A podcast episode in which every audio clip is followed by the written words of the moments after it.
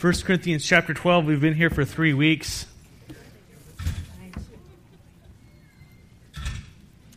Sorry, everybody. We're trying to find the sweet spot with the air conditioner. It's either freezing or burning. So I think what we're going to do is we're going to set it to freezing on this side of the room and burning on this side. Sheep and the goats. I'm just kidding. And those of you who are lukewarm in the middle. I better stop something about seriousness, Paul said to Timothy. 1 Corinthians chapter 12, we're going to start in verse 12. You know, it, we're talking about spiritual gifts. We're talking about spiritual gifts in the body of Christ. And there's either a, a an ignorance of it, or there's a downplaying of it, or there's an overemphasis of it. There's all these different things going on within church culture, within church history, within the church we're looking at that we're reading. I want you to walk away knowing that you have been blood bought. Jesus Christ died on the cross for your sins, and when He died on the cross for your sins, He gave you His Holy Spirit and when He gave you His Holy Spirit, He gave you gifts. At least one. A spiritual gift. And unless that song that we sang comes true, we're going to not discover it, we're going to hold on to it, or we're going to abuse it, or whatever it might be. Lead me to the cross. Lord, rid me of myself. Myself would say, I'm here to serve me. I'm not going to give. I'm not going to seek. But the cross says, I lay down my life for the betterment of others. And I will even step out in faith and embarrass myself because it's greater for me to love and than to than to not have loved. And so that's how I want us to operate as a church and understand the gifts. And, and again, I'm going to hand out that thing I read by John Piper the other week. Uh, I'll have it for you. I, I thought about it last night. But truly, the emphasis is the motivation is love. And that is why, in between chapters 12, which talks about the gifts of the Spirit, and chapter 14, where it talks about the most prominent gifts that they were dealing with in Corinth prophecy and tongues. He sandwiches those with the chapter on love because the gifts are the vessel. Love is what fills it and motivates it. And so, no matter what gift, gift you have, oh, love has to be the motivation in it. And that's how Jesus operated, and that's how we're to operate. And so, I want you to know, the Lord wants you to know that you are His, you're part of this body, you're part of the body of Christ. And we're going to talk about this morning. He has gifted you, and He is longing to uh, use you to be like Him, to give and to receive the things of the Lord. So 1 Corinthians chapter 12, uh, verses 1 to 11, Paul just described the gifting given by the Holy Spirit to the church. How awesome. Paul's main point he wants his listeners uh, to know are found in uh, verses 4 and 11. He repeats himself. He says, There are different kinds. Verse 4 says, uh, 1 Corinthians chapter 4, uh, chapter 12, verse 4 says, There are different kinds of gifts, like there are different kinds of trees, right? But the same Spirit distributes them all. Many different types of gifts coming from the same source, the same waterhead. Same, same person, the Spirit. And again in verse 11, all these, after he gets done describing them, some of them, all these are the work of the one and same Spirit, and he distributes them to each one just as he determines.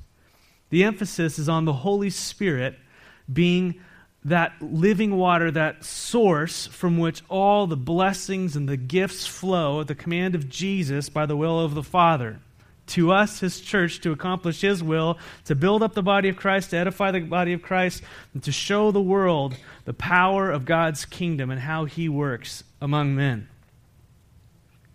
Praise the Lord. Paul wants us to know that the Holy Spirit gives gifts to each believer. And as I just said, are you a believer? Do you fall under the each category? It says right there in Scripture that each believer has a gift, and I would ask you, do you know what your gifting is by the Lord? And if not, don't be discouraged. You have an adventure before you, something you get to discover with the Lord and find out what He has made, handpicked specifically for you. You sit here gifted by God. You might not know it, you might not feel it. The enemy might be messing with your mind, or you might have grown up with a background and said, No, they're all gone. No, the scripture says they're yours, and they're yours today, right now, here. And they are exercised, they're given by grace. Gifts are not earned. I don't even, yeah. Uh, never mind. I was going to go on to gift cards, but that, that doesn't work. Okay. Gifts are not earned. They're given by the Lord freely, and guess what? They're freely to give. These are not natural giftings, although we use our physical bodies and natural to uh, natural abilities, I guess, would be to execute them. But the purpose of the gifts, they are given by grace, and it's God's grace. Was it First Peter chapter four we were talking about last week? And they're God's grace to give away. So it's God's grace given away. And then also in Romans chapter 1, we read about Paul says, How I long to be with you so that I may impart some spiritual gift to you no backspace on the scroll, so he continues on. What I mean to say is that so that we might mutually benefit one another. In other words, Paul wanted to be around the believers. Why? So that he could use his gifts. Why did he want to do that? So they would look at him and go, How awesome he was? Because the love of Christ compelled him. He had something within him given by God that he had to give away. He could not hold on to it. I have to teach. I have to serve. I have to give. I have to lay hands on someone. I have to pray for someone. I have to show mercy. It just, whatever the gift the Lord give you, it's just compelled by love. I must do this because it's just God's heart screaming out from me. And how does that happen? Through faith. And it's God's grace given out. So that's not natural gifting, that is spiritual gifting. This is God empowering you to do something that you normally would not be able to do without his, Him calling you. And yes, it works in with your personality and who you made, made you. And I don't understand how all that works. But I'm looking forward to discovering it more as I continue my walk with the Lord. But they're yours. You're gifted by God. And a very hand picked special gift for this body and for His kingdom on earth. So, to clarify and expand on this truth, Paul in verse 12, where we're starting, gives us a physical example of a spiritual principle. I always, when I'm in a conversation with someone and I don't understand what they're saying, I said, Give me an example. Show me how that plays out. And I'm constantly doing that. And people go, you know, sometimes they think I'm, you know, going, Well, you know, don't you get what I say? It's like, I really don't. I'm not that smart. It has nothing to do with you and your communication skills. I need a picture. Tell me a story. Draw me a chart. And so he does this, Paul does this masterfully throughout his teaching career because I think he was this way in learning. He says, verse 12, just as a body, though one has many parts, but all its many parts form one body, so it is with Christ. Spiritual principle. You want to know what Christ is like? He is one, he is united like a body, but he has many parts. And we see that in ourselves. And so Paul's saying, okay, we're taking this physical example to show you something spiritual. He's, he's drawn this conclusion. So Paul says, being born into the family of God, being in Christ, being adopted by the Lord, being drawn into this family, is like being a part of a physical body. It's like all of a sudden you've got this arm that connects to this body. Hey, there I am. Or in my case, a pinky toe. It doesn't work too much. But you, you're part of the body of Christ. Again, what we are part of spiritually, the interdependency, the purpose, the function, the goal, all of it is similar to a physical body. And that's what Paul's drawn at. The, the church in Corinth, it was a really diverse group of people. They had all the spiritual giftings, and so you had people speaking in tongues, there was prophecy, there was healing, there was all this stuff going on in the context of their body life. Pretty dynamic.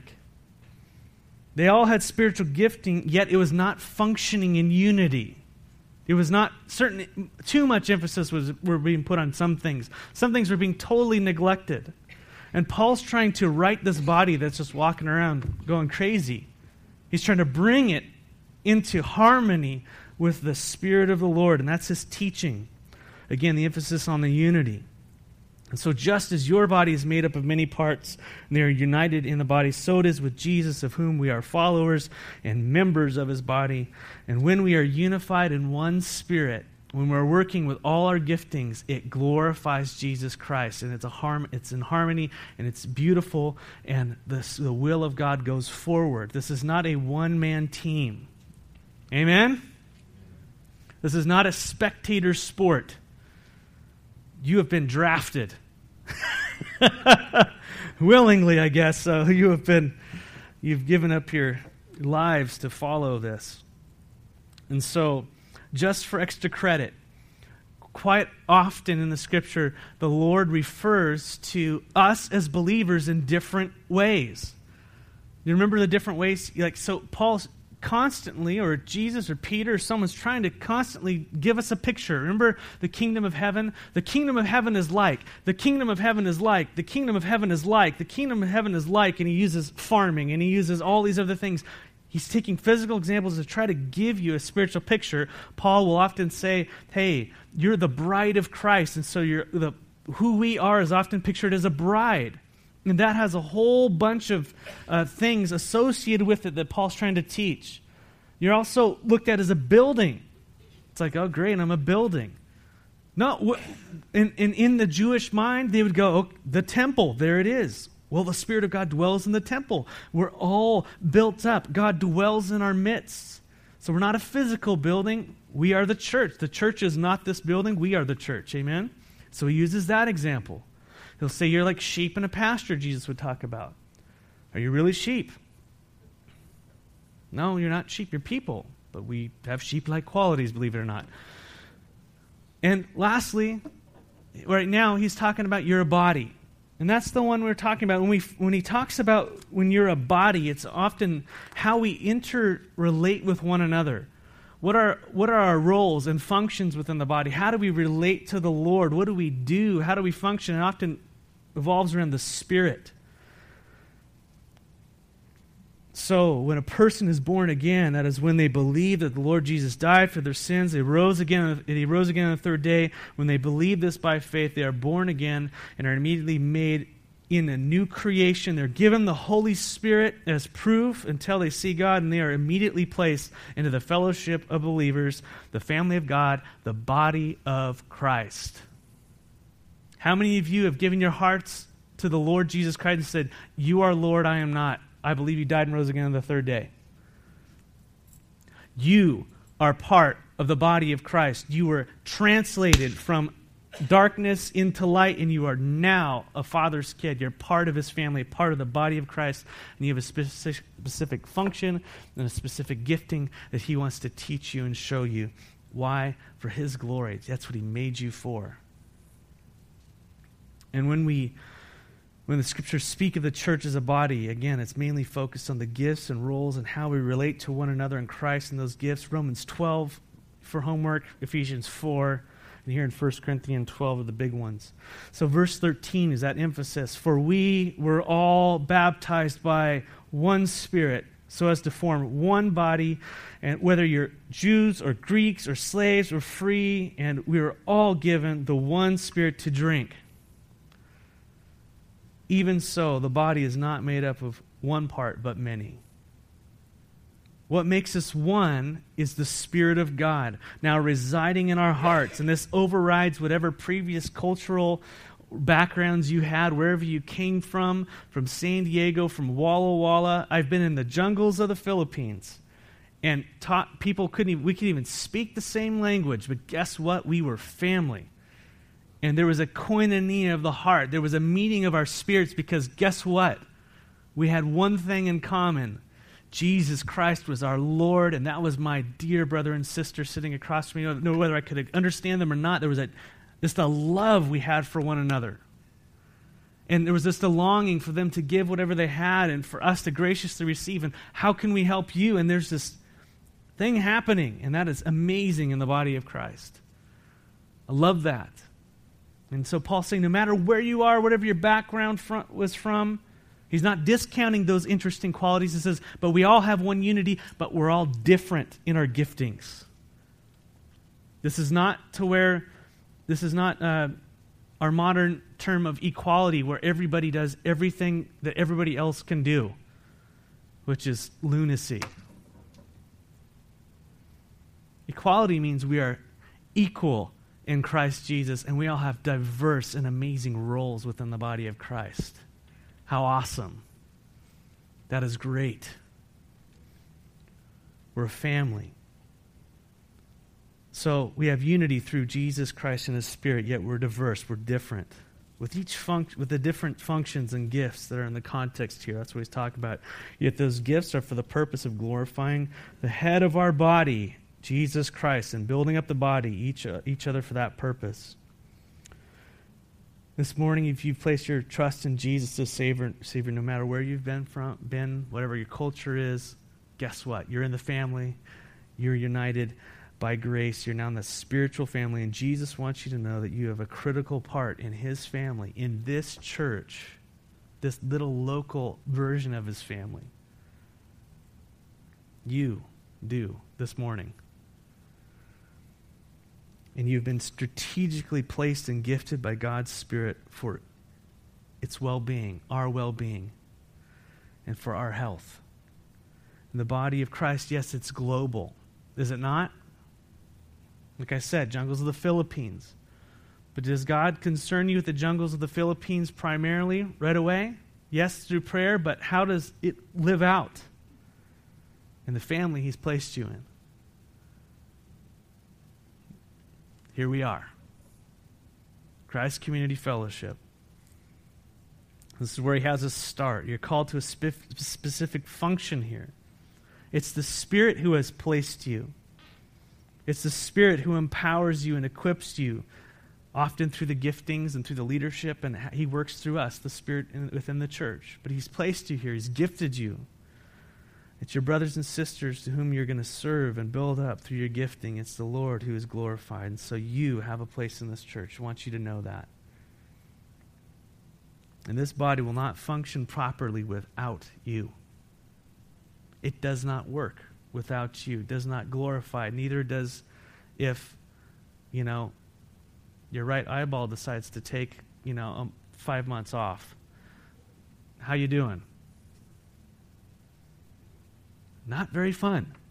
Depth perception problems, things come from one side. And we're going to get into this. This is what Paul's talking about. So you are essential. You are essential. A spirit filled, spirit led you is essential. I want to emphasize that. Spirit led, spirit filled you is essential. That's what has to be. Amen? So God wants you to know that as a son or a daughter of His, you have been given at least one spiritual gift to be used right here in this body. Right here in this body. Amen? As 1 Corinthians 12 7 says, Now to each one, the manifestation of the Spirit has been given for the common good.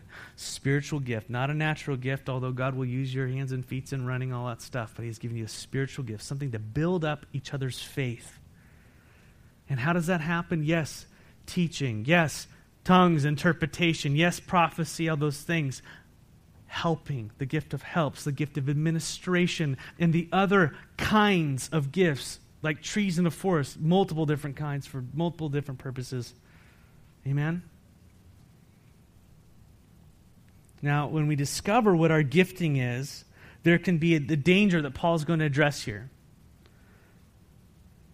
The first is that either we find out where God has placed and gifted us in the body of Christ and we become discontent or jealous of others. That's one tendency.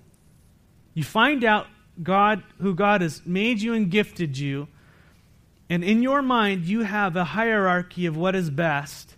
And because you're not what is best in your mind, you become discontent, you become despondent, you withdraw, whatever it might be, that's one tendency. Great, I'm an appendix. We all know an appendix has no purpose whatsoever, it's archaic. Thanks, Lord, for making me an appendix. You know? Wonderful.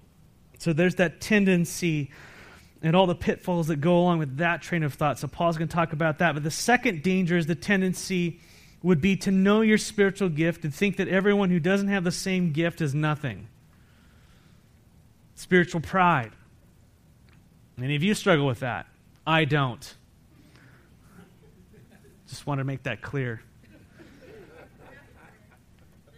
I'm the brain. You need to be a brain too. If you're not a brain, you don't have a purpose. It's so prideful to even assume you're a brain, right? But you know what I'm saying? So there's this there's these two things that go back and forth. And that's not to say that we aren't all called to certain things, and this needs to be emphasized. I think our, our hearts and our minds go, oh, great, I don't have the gift of evangelism, so therefore I don't have to share Jesus with anybody. I'm just going to go over here and. No, we're all called to share our faith in season and out. We're all called to be disciples of Jesus Christ, sharing the gospel by how we live, what we say, what we do, and with our mouths and our actions. We're all called to that. Are we exempt from loving one another? That's just not my gift. How about having mercy on people? I just don't feel Matt the merciless. Let's go with that, you know? Not my gift. Go see this person. You get wrath when you talk to me. You know, I mean, no, we're all called to be merciful. So don't get me wrong, but these are, the Lord is extremely gifted people in this, these areas. You see, it's exponential. It's something that's just above and beyond. You look at them and you go, man, that is an encourager. If I need, if I'm going through a hard time, I'm, I'm this is the person I am talking to because when they speak, they're not just telling me what I need to hear. They're, they're listening, they're hearing, and they're, and they're pointing out the hope there is in the Lord, and they're pointing you to scriptures, and they're, and they're encouraging your faith. They're not just psychologizing something, they're encouraging your faith. See, the spiritual gifting. You're like, wow. And you walk away from that with something that says, it's going to be okay, and this is the truth I need to hold on to to move towards, and, and you walk away edified, encouraged, built up. You see? The gifting that happens. It's, it's beautiful. But there's the tendency to go one or the other way. And so Paul's going to talk about that. And the first he's going to address in that is now, if the, if the foot, verse 15, should say, Because I'm not a hand, I'm not a hand, man. Hands are so cool. They're seen all the time. I'm stuck in a sock. This is not what I wanted. I do not belong to the body because I am not that hand. I know we're joking, but some of you feel like that. Some of you feel like that. I have felt like that. Anyone else? When you're around extremely, like, say, gifted people, which I, like, I'm around a lot of you. I go, man, I wish I had the ability to organize like that. Man, I wish I was faithful like that. Man, look at them. And, you know, you just go, wow, what am I? Gosh, I'm, I'm not that. And then guess what? Then the enemy comes in and goes, yeah, you know what? You're not that. And spiritual warfare comes in. And he starts pushing you down and slamming you on instead of you going, who am I? Lord Jesus, what do you say about who I am? We start listening to everybody but the head of the body. So there's that tendency we discover our spiritual gifting not to be satisfied with what the Spirit has made you or me to be within the body and gifted you to do within the body. And it appears the church in Corinth had a great emphasis upon two of the gifts at the expense of the rest. They really liked prophecy and they liked tongues. You know what? God really likes prophecy and he really likes tongues. Did you know that? You see where the enemy would come in and go, oh, well, that's just, forget about those. No, they're ours. Awesome.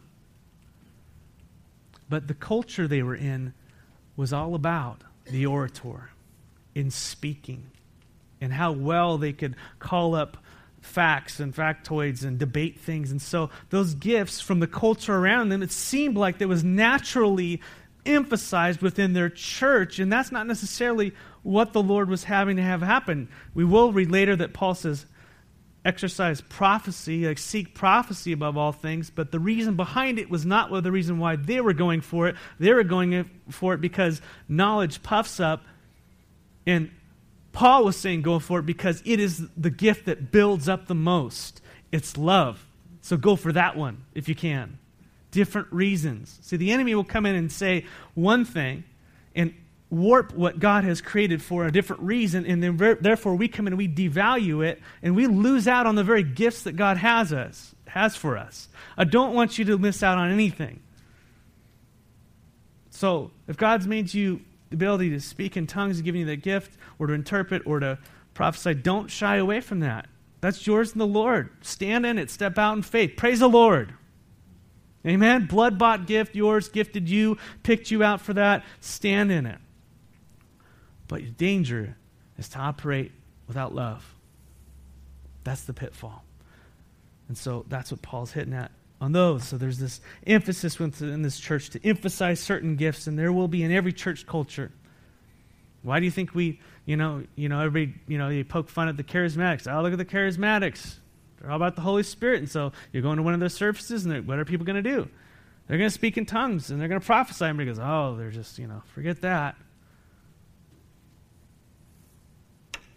people are really operating in the gifts of the Spirit sometimes. Now, how they might use them might not be biblical.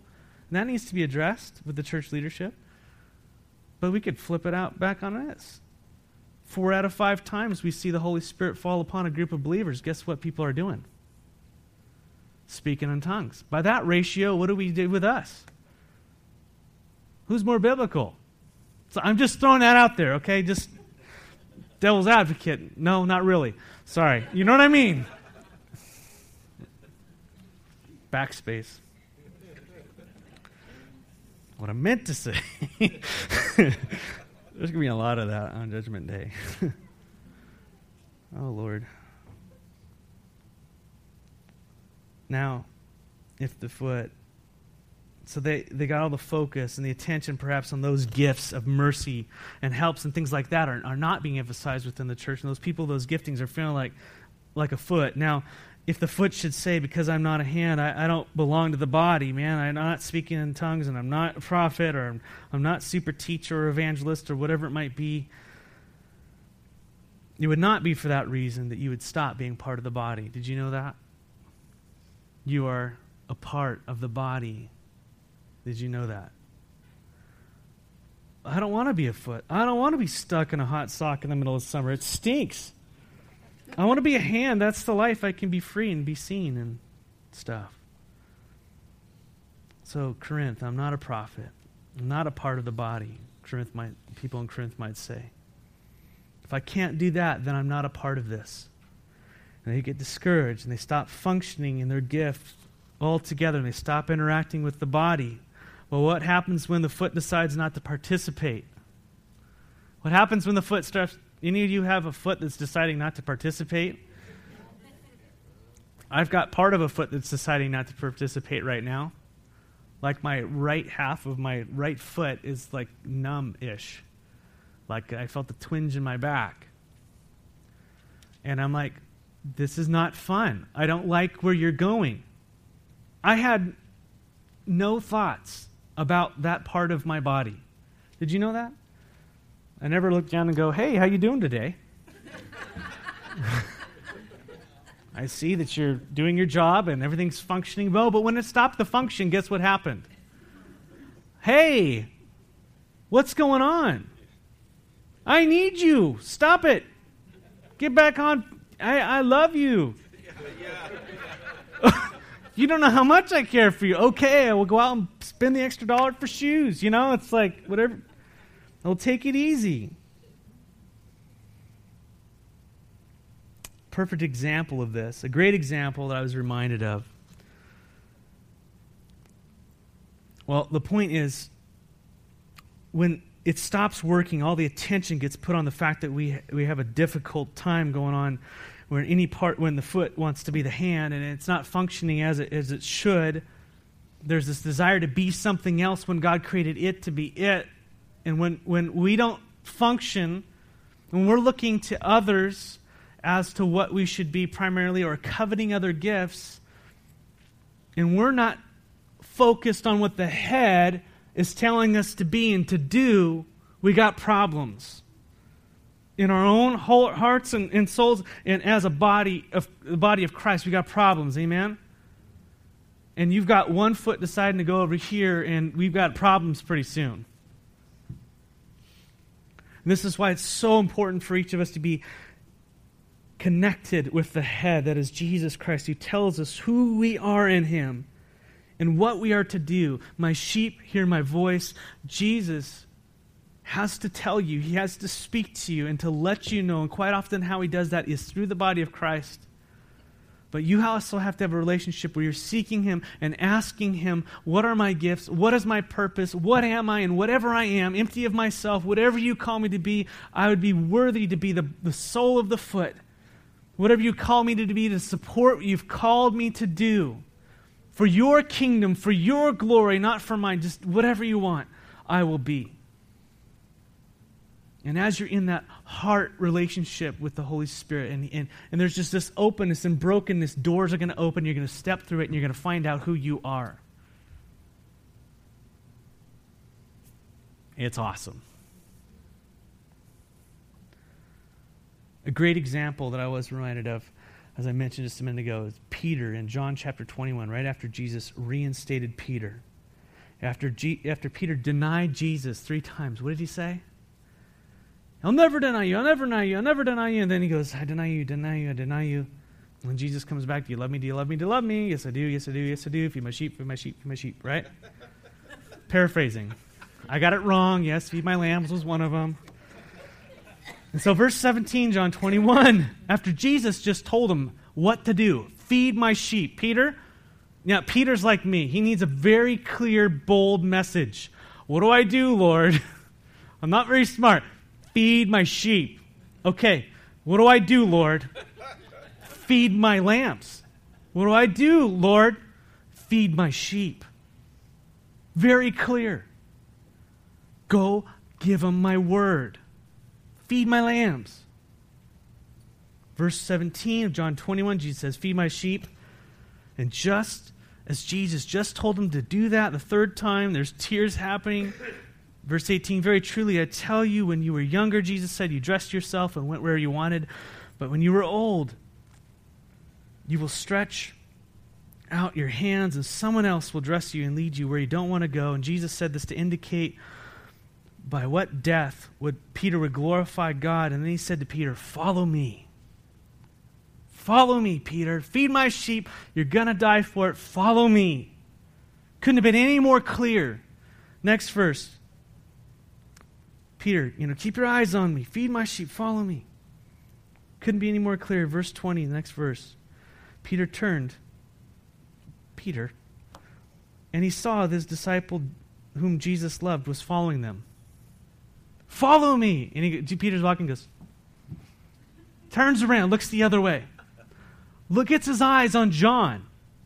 What does he say to John? Peter saw John. We know it's John. He asked him, Lord, what about him? What about the hand over there? I don't want to do this stinky thing. What about him? Perhaps. And Jesus says, if I want him to remain alive until I return, what is that to you? You follow me. Foot, follow Jesus. Hand, follow Jesus. Mouth, follow Jesus. Don't worry about what he's called someone else to do and to be unless God's called you to edify or courage. And, but we're talking about who am I? What's my calling? What's my part in all this? You follow me. We get in trouble when we start saying, well, what about him? How does he stack up to what you've called me to do? How does she stack up? Jesus would say, What's that to you? You follow me. Be a faithful foot. I've made you to be a foot. There weren't, they weren't made for what I've made you for. Don't worry about them. I made you specifically for this, this purpose. You can bear the weight. They can't. You can take the stink. They can't. You can keep going all day. They can't but you've got trade offs. Are you, disfat- are you dissatisfied with your calling this morning? Do you want to be gifted with something else? The first thing I would ask you is how's your walk with Jesus? How's your connection with the head? How is your connection with the head? What's he been saying to you? Versus what the world's been saying to you or what culture's been saying to you. What's how is that connection with, with Jesus? What's he been saying to you? Who are you? What have I called you to do? Some of you, like me, sometimes you go, I don't know. That's all the more reason to be connected with the head. Amen? Make it a priority. Now, if it is so, it could be very well be that he's expanding or changing your ministry within the body of Christ. How many of you that's changed a lot over the years?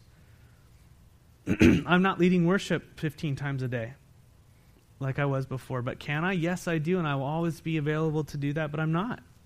Praise God, he's raised up, you know, Larry and Remy and other people who've helped out, you know what I mean? Much needed because guess what? My voice is given out. I don't know what it is. We're going to find out. But the body comes in and it takes things from you, and you got to let them go, and you find out what are you doing? So there's a sensitivity to the spirit, but it can't be motivated by jealousy or what or, or, or, attention or acclaim or the limelight. It has to be, Lord, what do you want? What are you doing? What's going to glorify you? we can end up taking on things and positions that we're never spiritually gifted nor placed by God to do and end up being a hand coming out of a nose and a nose being in your shoe. And those were not designed to do that. Anyone? I found that when I begin to do that, I realize pretty soon that this does not fit and I'm not gifted for this, but my brother and sister is. And that's not a means of discouragement. That can be God directing you and showing you how it is. And so you want to find out who you are in the Lord start stepping out. And if God blesses it and there's peace, not that you'll have all the answers or gifting right away or know how to do everything, but if the Lord's peace is there and people are testifying, if there's fruit, keep walking in it. If not, reassess. Reassess with godly people who will tell you the truth, not tell you what you want to hear. Oh, you make a great foot when you're actually supposed to be an ear. You know? So All right, moving on. And if the ear should say, Because I'm not an eye, I don't belong to the body, it would not, for that reason, stop being a part of the body. You're still a part of the body, a very vital part. And if the whole body were an eye, where would the sense of hearing be? If the whole body were an ear, where would the sense of smell be? But in, the, in fact, the God has placed many God has placed many parts in the body, every one of them just as He wanted them to be. If they're all one part, where would the body be? As it is, there are many parts, but one body, and this is what he keeps emphasizing. We have each been placed at CF for a specific gift and role by God. Notice verse 18 God has placed you just where he wants you to be as he determines. Verse 11 God's will is for you to discover that place and to operate in it, in it by faith. And so, please do. So, on one hand, we can be dissatisfied where God's placed us. On the other hand, uh, we can very well know our place and have spiritual pride and, and a feeling of autonomy and I don't need anybody else. Some of you are givers and have a hard time receiving. Anyone have that? You got the gift of giving and you love to give, but boy, you don't receive. But you know what? You're ripping off the body of Christ when you don't allow people to give to you. Did you know that? Repent. It's humility. Some of you just keep sucking the life out of everything, and you need to stop giving, go get a job and work. Amen? It goes both ways. Uh, I don't have anybody in mind, but I'm just saying society. Like I said, there's a day for to clear all this up.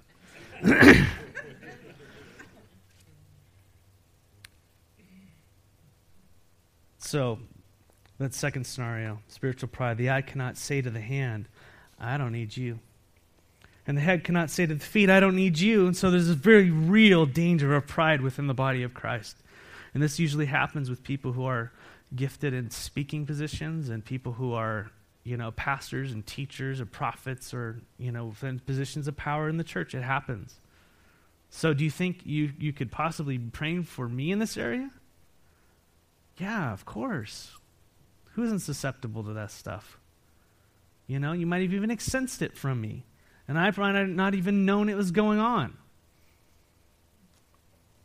Lord, help. That's where the body of Christ comes along and goes, Hey, brother. The exhortation comes up, the encouragers come up. It's pretty cool. But this is one part of the body saying to the other part, I don't need you. And Paul makes it clear, yes, you do.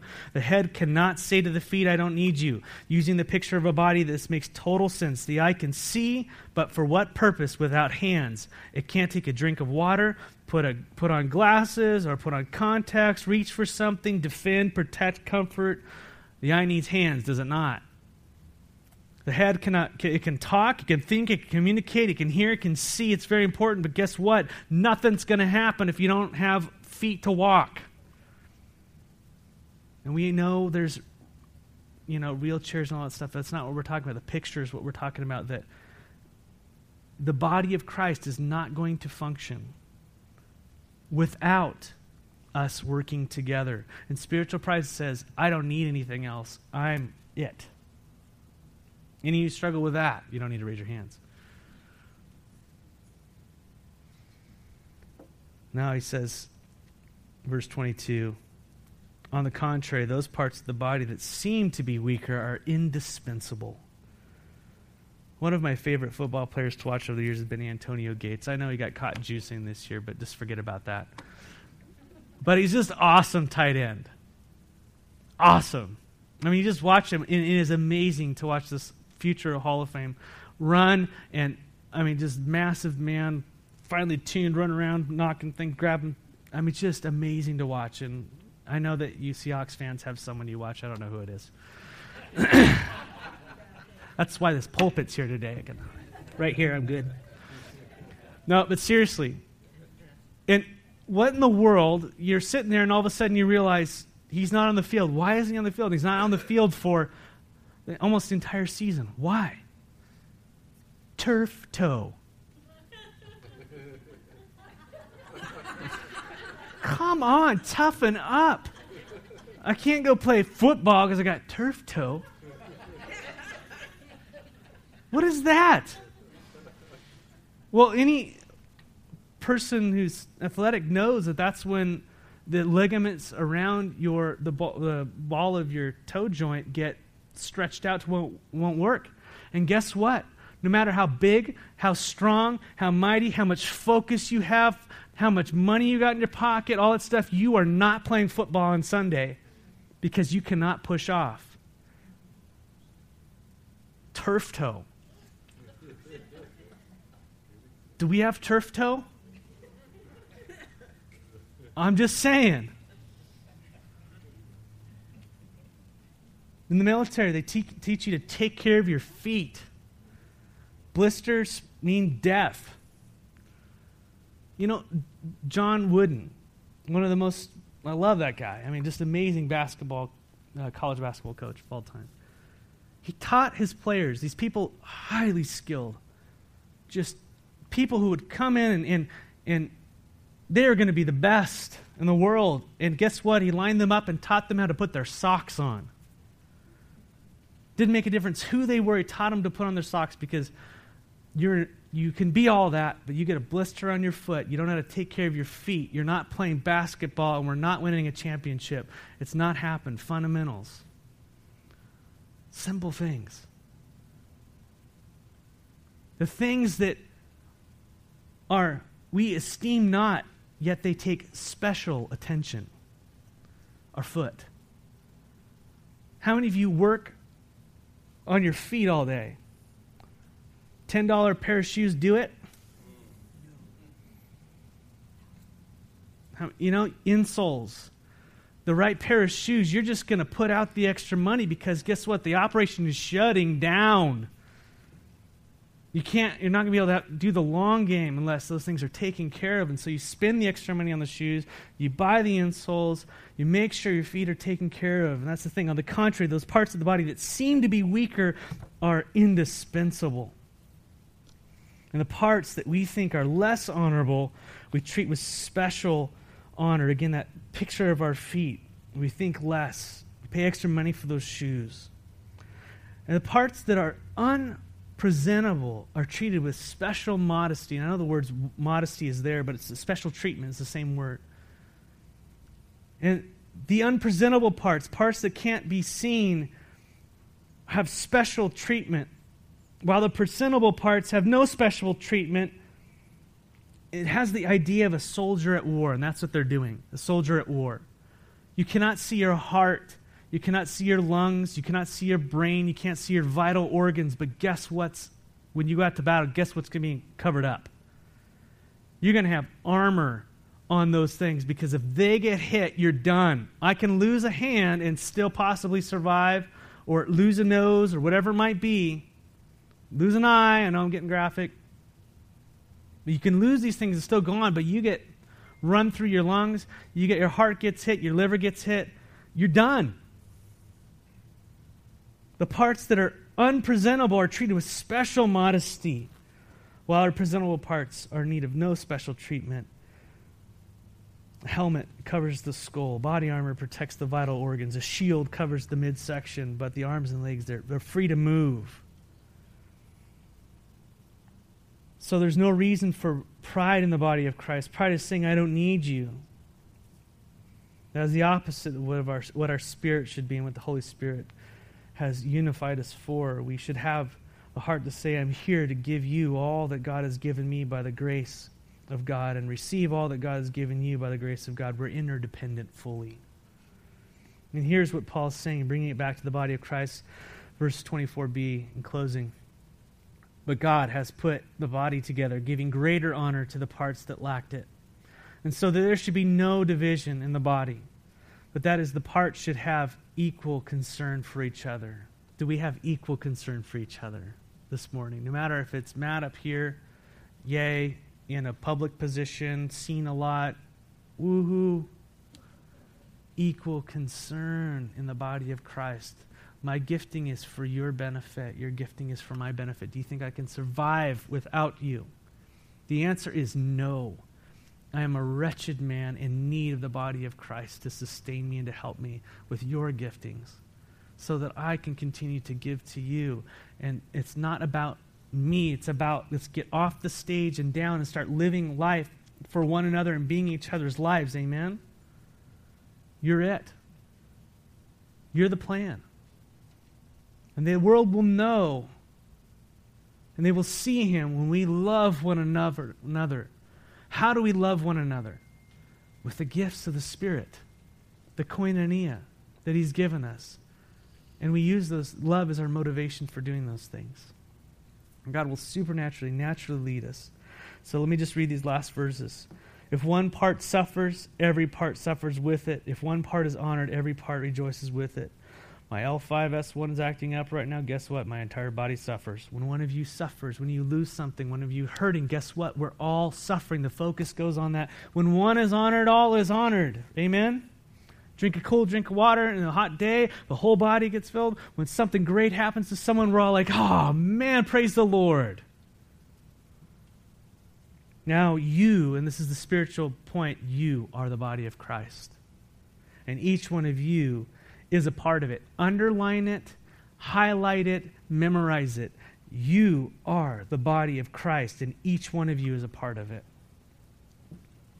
And God has placed in the church, and now he explains, first of all, apostles, second, prophets, third, teachers, the miracles, then gifts of healing, of helping, of guidance, and of different tongues. We'll talk about those next week before, as we move into the next chapter. We've talked about most of them, so we'll just be brief. And then he goes in verse 29 Hey, are all apostles? How many of you are all apostles here this morning? Okay, not are all apostles? Not all. I don't see many hands, right? Are all prophets? Are all teachers? I don't see. Do all work miracles? Do all have gifts of healings? These are all rhetorical questions. And so my and the next one is what? Do all speak in tongues? No. But I thought that tongues you had to speak in tongues in order to have the Holy Spirit and well, not according to Paul. Just like all these. Do all interpret? No. Paul's saying, not one of you is everything. And he says to this, he, he ends it by two verses. He says, Now eagerly desire the greater gifts. He wasn't just saying that there aren't more benefits to some gifts than the other, did he? He's saying that God is a God who is unified in the gifts, just as in certain relationships or certain roles in companies, seeing people take on more things than the other. The world we live in is madness, where we think we're all equal in what we do. It's not true. And to recognize our part in it and to do the best for the benefit of others is what gives God the glory. Not to desire to be the greatest, but to be the servant of all. So his desire, eagerly desire the gifts.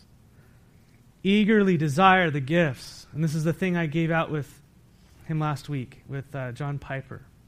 Do we have the desire to seek God for the gifts? Do we even have it?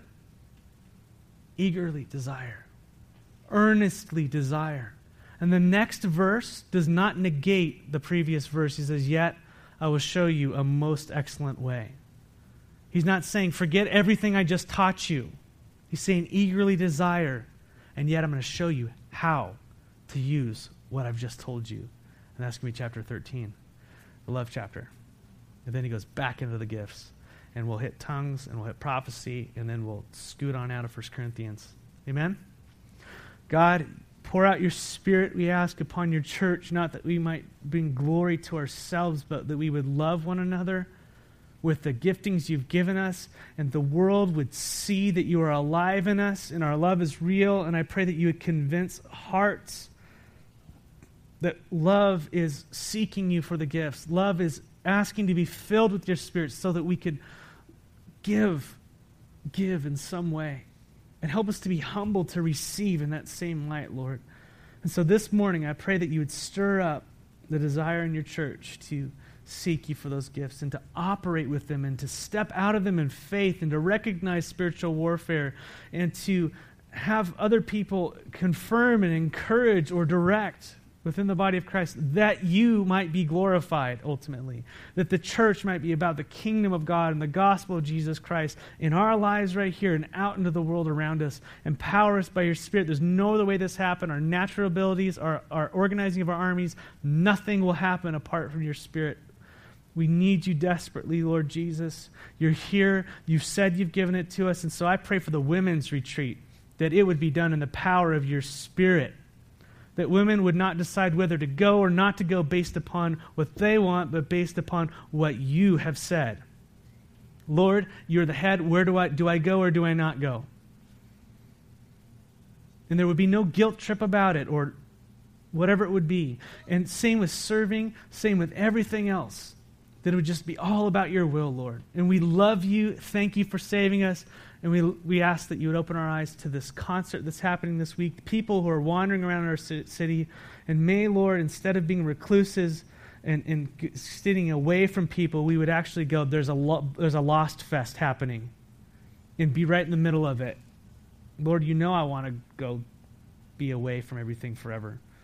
But let us be involved in some way, whether it's praying for or going out there and speaking or whatever it might be, God. Let's engage with darkness and let us be victorious in your name. In the name of Jesus, amen.